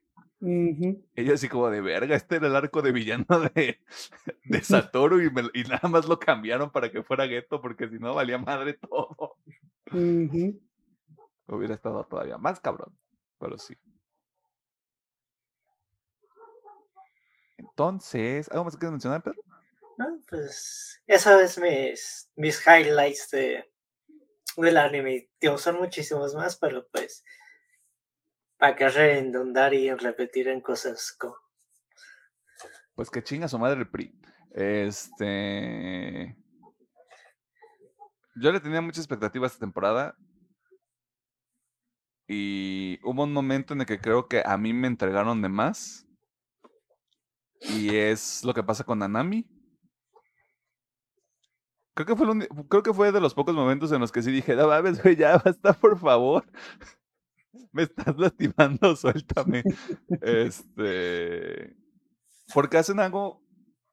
Agarran este track, este tema, que aparece también. Y no me había percatado hasta que empecé a visitar ciertos episodios, porque no vi toda la temporada otra vez. Que es el de Amanai cuando están en Okinawa. Y que Satoru dice, no, hay que regresarnos mañana, que no sé qué, y andan ahí paseando, y se la andan pasando chido y no sé qué, y agarran ese mismo track para ponerlo con Nanami, y está bonito porque hacen estos cortes de Nanami ya todo pateado por la vida y escupido en Shibuya, y esta idea de querer irse a Malasia, y hacen como esta división como entre la imaginación y la realidad, que fue así como de, güey, ya suéltenme ya, por favor. Güey, Itadori llega 2 segundos antes y sálvalo, no seas cabrón. Pasa lo que tiene que pasar y sí fue como de, yo ya no quiero nada, yo estoy muerto por dentro. O sea, en mi headcanon,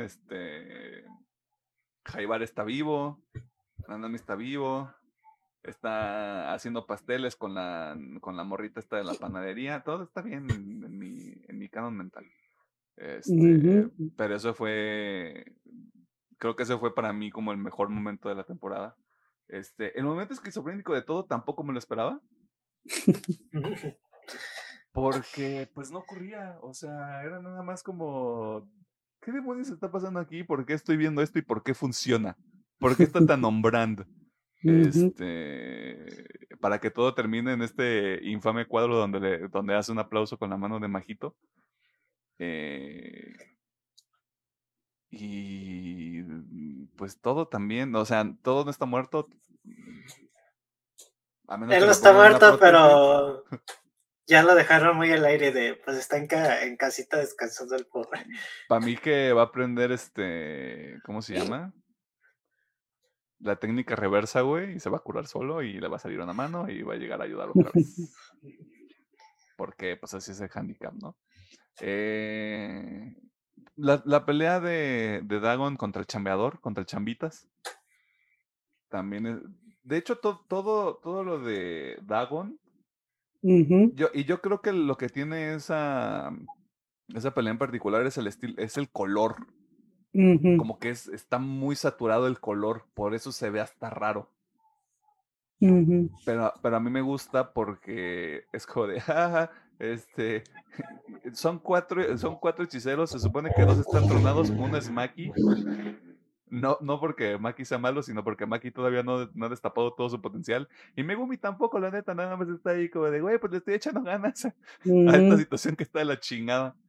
Y tiene que llegar Toji a sacar la chama, güey, a sacar las papas del horno, güey. Y después de eso también le sigue cayendo caca al pastel, o sea, esta madre no se detiene. Pero justamente creo que haber visto nada más el anime se hubiera sido como de, no mames, como que ya me mataron a Toji en 2 episodios, güey. O sea, ver que regresa y ver que hace también sus desmadres, como de, ¿qué? ¿Pero qué está pasando? ¿Por qué está aquí? ¿Por qué hicieron esto? Para bien, no para mal. Y quitando todo eso, también los momentos oscuros sí son muy... Son muy como en tu cara. Yo tengo muy claro este panel de Novara que no sabía cómo lo iban a manejar, si no iban a ser como tan crudos al respecto, y nada más, o sea, hacen el corte y la cara ahí en el piso y así como de, ok, o sea, no se van a aguantar nada, pues, o sea, no van a tocarse el corazón tantito. Y dije, respeto, porque, de nuevo, en esta misma temporada donde hay tantas deficiencias, donde tenía que haber un cuidado y un detalle muy cabrón, también se nota.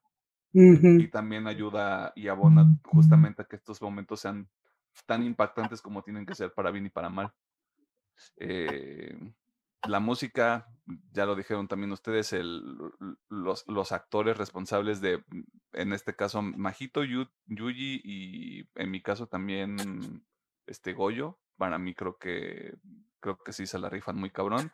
La voz de Toji me parece bastante adecuada en el idioma original también, porque era así como de, sí, él es el follamaldiciones antes de que existiera el follamaldiciones. Creo que incluso también el de Geto, pero nada más en la primera parte de la temporada, por el mismo arco que tiene ese personaje en particular.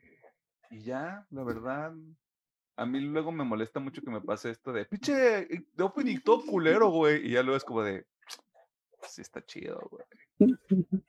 Yo creo que también estoy de acuerdo que el anime hace crear momentos de tensión cuando se, hablando de la, cuando despierta Sukuna con Yogo y la... sí, cierto, esa escena sí sientes la presión, ¿no? También hablando de cuando pues Kenny manda ya todo el demonio y pues todo es oscuridad, sí sientes como que también la desesperación de todos, creo que quedó muy bien. Y así como de pinche Yuki, güey, si te hubieras puesto a entrenar le partía a su madre. Ya sé. Pero no, soy un espíritu libre. Ajá. Nos va viendo madre. Me encanta, pero es súper que yo... Digo, sin dar mucho spoiler, porque sí me queda adelantar un poquito. Pero mi mamá como de, pues yo no estoy de su lado, corte A. Ajá. Pero bueno.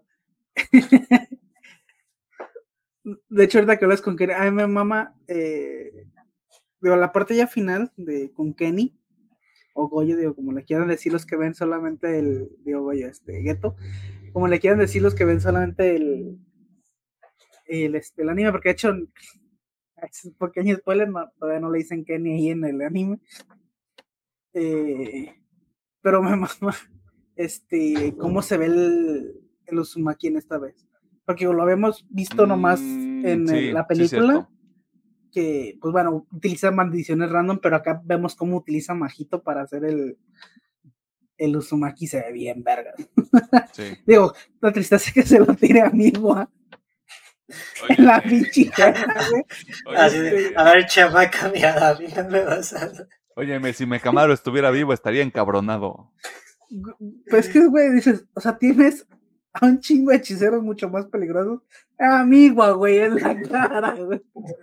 Pues, ay, es como Megumi. Es una verga, güey. O sea, no es, sí, güey. Es como Megumi, así como. Sí, Megumi, sí. Dale una cucaracha, vas a quedar a mejorar, Simón, güey. Pero no sabe, mucha risa. Se será como. Así como este preciado tesoro y es como de vatos. Vato es Es este pinche morro con la espada, güey, que pinche vato todo caguengue, güey. Pero es que se imagina, amigo, no mames, güey, no te hice nada.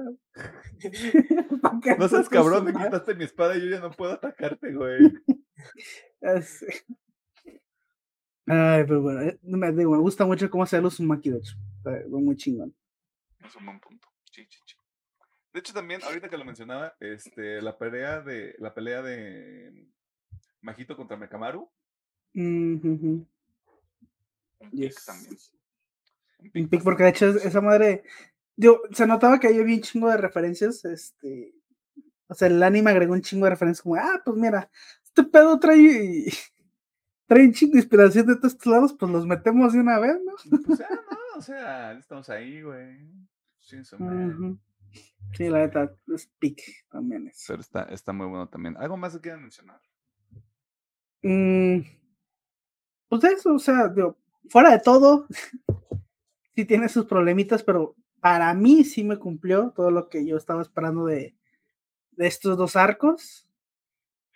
Y pues me deja muy expectante a una tercera temporada o una película, no sé cómo lo vayan a manejar. Yo creo que digo, está anunciada la tercera temporada, pero digo, no sé si después va a ser como una película o... No sé, digo, ya vemos... Bueno que fuera película, Ajá. Yo estoy muy expectativo porque yo sé que hay mucha gente que no le gustan los cooling games porque se les hacen aburridos. Lo entiendo, hay peleas muy pero también hay otras que yo estoy esperando con muchas ganas de los cooling games. Así van a presentar a uno de los pinches heavy hitters de todo el pinche crew, güey. Sí. Y aparte es donde más se luce Yuta. O sea, no mamá. Yo sí necesito esa tercera temporada. Yo esperemos que se gana su nombre. No, güey. Pasa algo con un personaje, la waifu de este programa, güey, que no vamos a decir quién es para la gente que nada más ve el anime. Yo quiero ver esa. Con eso va a empezar, güey. Con eso vamos a empezar casi, güey. Va a haber un episodio introductorio así de, todos, y lo que sigue es como de, va a entrar, no, y es como, su puta madre, espérate. ¿Usted cree que existe el follamaldiciones? También existe la follamaldiciones, carajo. Pues sí, digo, yo estoy muy expectante para la siguiente temporada. Digo, espero que se tomen el tiempo que necesiten. O sea, no me urge. Así que tómense el tiempo, replantense todo su pedo y pues entreguen un buen producto como este, digo, la verdad. Así que digo, con todo y todo, a mí sí me cumplió. Y la neta, yo sí les recomiendo, échensela una lloradita y pues, seguir adelante. Seguir con la vida. Ajá. Seguir adelante. Chao, chao, chao. Pues sí, ahí está. 23 episodios disponibles en el rollo que cruje. 22 de la primera temporada. 25. 24.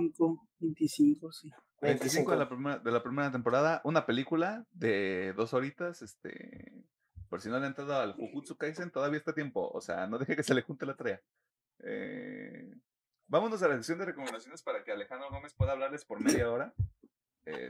Ya luego nos dé permiso a mí y a Pedro de compartirles algunas recomendaciones para iniciar bien el 2024.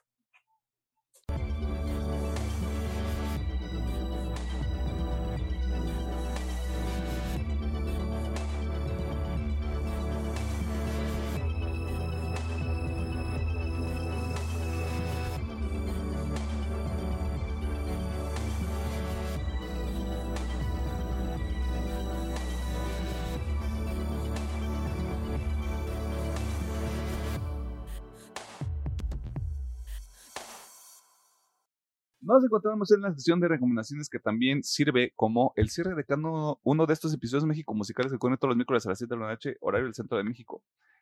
Aquí, ¿qué hacemos? Le recomendamos, o en este caso muy particular, Alejandro Gómez les recomienda varias cosas que pueden consumir de nuevo entre cada uno de estos episodios que se estrenan todos los miércoles a las 7 de la noche, horario del centro de México. Si usted nos escucha desde otras latitudes, pues ahí está Google. Conviértalo, convierta la zona horaria y ya luego ahí ve como a qué hora debe de estar disponible el episodio. Si no se espera hasta el día siguiente, tampoco es el fin del mundo. Alejandro Gómez, el micrófono es todo suyo. Vámonos en chinga, porque sí es bastante. Primero vamos a recordar la rolota que sacó Bring Me the Horizon llamada Kool-Aid. No, yo estoy con Emiliano, no sé por qué ese nombre, pero la rola está bien chingona. Yo la verdad estoy muy expectativo también para este nuevo disco. Necesito ya lo necesito. Y más porque pues se supone que la mitad está por el señor Pescado y la otra mitad ya no. Así que sí me interesa mucho cómo va a sonar este disco. Así que ya que le pongan fecha. Pero bueno, Bring Me the Horizon. Verano. Play. Ya sé. Yo creo que sí. No, ya dijo Loli que sale en verano, que ahora sí, huevo. Ahora sí sale en verano. Ahora sí sale. Digo, sí, sale. La creo, porque ahí vi unos TikToks donde en un concierto están dando como previews de todas las canciones. Ajá. Y es como, sí, ya, o sea, ya se ve que ya está más cerca de lo que creemos. Ajá. Pues sí, ahí está, Bring Me the Horizon Kool-Aid. Luego, ahora sí, como dije, jugué un chingo de mierda hasta en estas vacaciones. Vamos a las recomendaciones en chinga. Vamos primero por Bemba. Es un juego indie muy, muy chiquito. Básicamente, si no me equivoco, ganó Games for Impact. O fue Chía. No, pero, ya sé cuál es. Básicamente, se trata sobre una familia de inmigrantes en Estados Unidos. Bueno, en Estados Unidos es en Canadá. Donde, pues, básicamente, el único gameplay es cocinar. Tú tienes que cocinar y hay una historia detrás. Está muy bonito, el juego les dura aproximadamente unas 2 horas. Es una familia hindú, ¿no? Sí. Ajá. Está bonito, o sea, el mensaje que te quieren transmitir está muy bonito. Como digo, está en el Game Pass, lo pueden probar. Denle ahí una oportunidad. Digo, no les dura más de 2 horas este pedo. Jusant, este juego es otro indie. En este, básicamente, Escalator Simulator. O sea, tienes que escalar. Y lo voy a recomendar porque me encantó bien cabrón tanto el arte como los pinches controles, güey. O sea, los controles están tan bien hechos que está bien chido, güey, el estar escalando, güey. Y obviamente tiene ahí una historia medio interesante, un poco rara, pero interesante. También ahí está en el Game Pass por si lo quieren probar. Siguiente recomendación, y no está en mi top, pero sí lo voy a recomendar, que es Persona 5 Táctica. Aquí sí voy a dejar el asterisco de... Lo recomiendo nada más si ya han jugado algo de Persona, si ya tienen cariño hacia los personajes. Porque está muy chido el juego, sí, pero siento que muchas interacciones te las vas a pasar. Porque, no te explican quiénes son, te dan así un pequeño contexto, así somos los Phantom Tips y hacemos este pedo, pero hasta ahí. Hay muchas interacciones que dan por hecho que tú ya jugaste los juegos pasados y es como, Pues yo lo recomiendo si les gusta este tipo de juegos de estrategia o si ya son fans de la saga Persona, pero está bueno. De hecho, la historia se pone medio dark, güey, está mal. Digo, como todos los Persona, la neta, pero sí, no me lo esperaba, güey. Con el tipo de animación supongo que me desconecté un poquito a los temas que se avienta Persona. Y cuando empezaron a salir acá fue de... su pinche madre, ya no me acordaba que se ponían bien darse estos juegos. Dredge, otro indie, es básicamente el de pesca simulator. Tú tienes que pescar en tu barquito, pero tienes que hacerlo antes que se haga noche, porque si no te aparece el diablo, güey, y te jala las patas. Está muy bueno, justamente. ¡Ay, el diablo! Ay, diablo. Está muy bueno. De hecho, me gustó mucho porque es muy inmersivo y te atrapa, güey. Tú podrías decir, pues, pesco de tal hora y me quito la noche y me voy a mi puertito, vendo lo que saqué y se chingó. Pero es tan inmersivo que si te llega a agarrar la noche, güey. Y pobre de ti si te agarra la noche. Que digo, está chido porque hay unas cosillas muy interesantes en la noche. Pero así es como, córrele, güey. Está muy bueno. Calamardo, estoy pescando de noche. Dredge, digo, sí lo tuvieran que comprar porque no lo vi que estuviera en el Game Pass, pero está en todas las plataformas, en todas, así que pues, échenle un vistazo a Dredge.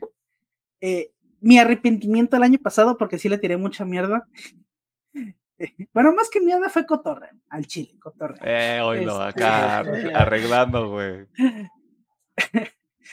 Porque, yo sí dije que si no veía... a Super Mario Bros. Wonder en la tanda de los nominados, decía, es como que el que sobra. Me disculpo, Super Mario Bros. Wonder está bien vergas. Aquí sí algo que sí me gusta es que yo no soy el más grande fan de Mario y por eso me refiero a que yo no juego todos los Marios que salen. Yo mi último Mario fue el Super Mario Bros. Odyssey, que fue creo que el 2018 no, 2019, no me acuerdo, o fue el Super Mario Bros. Odyssey. Y algo que me gusta, que justo no juego todos los Marios, que cada que yo llego a uno, me gustan un chingo porque se sienten bien diferentes. No me quemo con Mario. Es lo mismo. No, güey. De hecho, se siente un chingo, güey, un chingo de amor que le pusieron a este juego. La neta, si tienen la oportunidad y tienen un Switch a la mano, jueguen Super Mario Bros. Wonder porque es una delicia. Y la neta, qué bueno que está nominado. La neta se lo merecía bien cabrón. Yo no creo que haya ganado, no voy a decir eso, pero la nominación se la merecía, pero de calle, güey. Está muy verga Super Mario Bros. ¿Me lo prestas? Y por último, el juego que más me voló la cabeza, güey, de los que acabé. Que te ignora, dice que le vale madre lo que me preguntes. Perdón, es que se me cortó tantito el que... No, es que dijo Pedro que si se lo prestas. Super Mario, sí, güey. Sí, te lo presto, sin pedos. Ahí un día que vaya para allá te lo llevo. Bueno, el Cocoon, el pinches Cocoon, y no el Cocoon el que vuela, no. Es que ¿cómo les explico Cocoon? Básicamente tú eres un insecto, yo podría decir que es una cucaracha. Eres un insecto, no sé. El cual tiene que hacer cosas, ya, se acabó. Ok, perfecto. Es que no sé, es muy difícil explicar qué chingados es Cocoon, pero es que es un excelente juego, es un indie, pero que entiende exactamente lo que es ser un juego, es que no sé cómo explicarlo. Ya que lo jueguen, sí, por favor, se lo recomiendo, jueguenlo, está en el Game Pass, lo pueden hacer así, sin comprarlo nada, ahí está en el pinche Game Pass. Este juego sí les va a durar como unas 6 horas, 8 como a mí, si se atoran con unos puzzles que están bien rompecabezas, o sea, sí, sí te quedas así como el gatito, o sea, ¿qué tengo que hacer? La neta está muy padre, la neta me voló la cabeza Cocoon. Es de los indies que más me han sorprendido este año. Y como dije, o sea, yo estaba muy enojado porque no había nominado a Blasphemous, todavía lo estoy. Pero, aunque lo hubiera nominado, Cocoon se lo lleva de calle. O sea, la neta lo que hace Cocoon está muy cabrón. Bueno, no les voy a dar un pequeño spoiler. El gameplay tiene que ver con chingos de multiversos. Así de fácil. Y pues, tú tienes que hacerte bolas ahí. Está muy padre así. El multiverso de los insectos. Sí, o sea, está muy interesante. Neta, mis respetos a los que hicieron Cocoon. Está muy perro. Y pues eso es todo lo que quiero recomendar de juegos. Si alguno les llamó la atención, algunos están en Game Pass, digo, otros no, pero si tienen Switch o si pues el Dredge, que lo pueden encontrar en cualquier plataforma, denle una chance. La neta, son juegos muy buenos y que valen muchísimo la pena. Digo, la mayoría son indie, la verdad, digo, quitando ahí el Persona 5 Táctica y el Mario. Pero... ¿Cómo no son indies, güey? ¿De qué estás hablando? Digo, Persona 5 está más del lado de indie que de un AAA, pero ya casi cruza la barrera de los AAA. Pero sí, denle una chance, están muy buenos. A ver, recapitulando, Bemba, Jusant y Cocoon y PlayStation 5 PlayStation, Persona 5 Táctica están en el Game Pass. Están en el Game Pass en cualquier plataforma, pero están en el Game Pass por si lo quieren. Super Mario Wonder en el Switch. Y Dredge en todas las plataformas. Uh-huh. Ahí está. La siguiente semana Alejandro Gómez tiene 17 recomendaciones más. Está al pendiente. Nomás va a ser animilla. 18. Sí, amanece bien. Pedro. Pues mejor la guardo, pues vamos a platicar de la película. Dale, di una vez, güey. Yo también voy a recomendar algo que vamos a ver más adelante, güey. O sea, ya está ahí en la lista. Tú dile a la gente. Pues la película. Tú dile a la gente porque ahorita está en el cine. Cuando le hagamos episodio, quién sabe, porque luego dura bien poquito la proyección. Muy bien. La película de Godzilla en el Minus One, como le dice la chaviza aquí en México.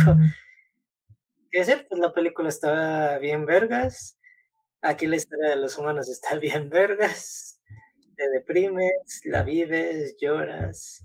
Aquí Godzilla es el ser malvado, lo que le platicaba el Leonardo. Un día salvas a una ciudad y un día quieres destruir.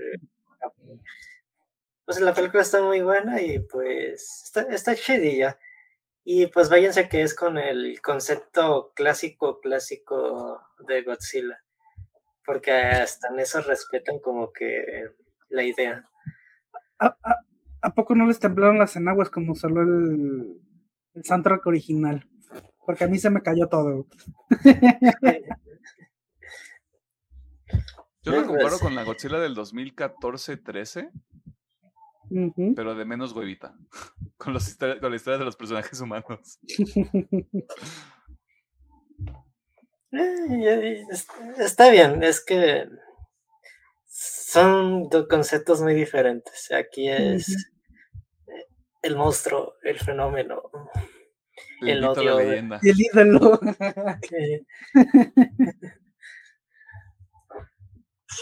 Pero ahí está, Godzilla Minus One todavía está en los cines. Yo creo que dura una semanita más, y ya. ¿Quién sabe? Porque digo, acabo de ver que ya pasó el 1,000,000 de vistas. Pero creo que si ahorita te metes a la aplicación de un cine, creo que hay funciones hasta hoy que sale el episodio. Igual las ponen un poquito más porque, o sea, sí, se ha tenido muy buena recepción.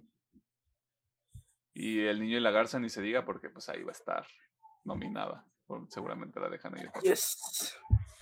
Así que ahí está. Yo nomás les tengo 2 recomendaciones. Primero, lo más sencillo, Unprocessed and Everything in Between. Este disco está bien vergas. Échenle un ojo. Si usted busca algo heavy, Y así como medio técnico, güey. Yo ya me puse bien experimental, güey. Y me parece que un Process, si no estoy yo diciendo tonterías, es una banda de Portugal. Pero traen este pedo donde originalmente habían hecho metalcore y luego se fueron como más para sensibilidades pop y luego regresaron al metalcore. No sé, está bien raro. Yo los quiero mucho porque lo inventaron. ¿Ves? Los perros se vuelven locos por un Process. Así como debería ser el caso con la gente. Así le va a poner usted cuando escuche And Everything in Between. Para que le dé ahí una chance cuando tenga la oportunidad en su plataforma de audio favorita. Ahora, Netflix se ha sacado la mazacuata en el tema de animación. Y el pináculo de este fenómeno se llama Blue Eye Samurai, Samurai de ojos azules. Si yo hubiera visto esto antes de que grabáramos lo mejor del 2023, esto se habría llevado de calle todo lo que vi. Así, en corto, está impresionante. El episodio 6, el episodio 5, es una pinche clase. Así, ¿cómo contar una historia 101? O sea, si usted quiere saber cómo contar una historia, veas ese pinche episodio y vas a ver qué es lo que tiene que hacer para que sea efectivo lo que está haciendo. Las actuaciones de voz, la animación. Cada pinche episodio tiene un pinche cuadro que parece una puta obra de arte, güey. Los escenarios, todo, los personajes están cabronamente hechos, güey. Ringo, ves tu personaje, me vale madre. El personaje principal me gusta, pero creo que sé hacia dónde va el viaje del personaje, pero ahorita es solo quiero venganza y sangre. Y todo eso está muy bien. Creo que lo soportan todos los personajes que están alrededor de este personaje principal. Y el elenco de voz está muy chido porque ahí tiene muchas influencias de varios lados. Así que, de verdad, échenle un ojo. Es un productazo. Son 8 episodios.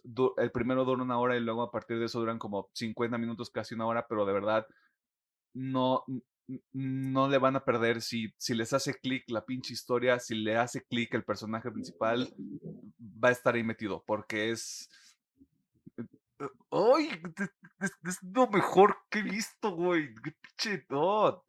Tiene ahí sus referencias a Kill Bill, tiene ahí justo estos momentos medio tarantinescos, güey. De verdad, es una cosa bárbara, dirían los chicos del barrio. Así que Samurai de Ojos Azules está en Netflix y está completo. Si no quiere pagar Netflix, búsquelo en el internet. Ya debe de estar ahí colgado en algún lado, en el Festival Internacional de Torrent.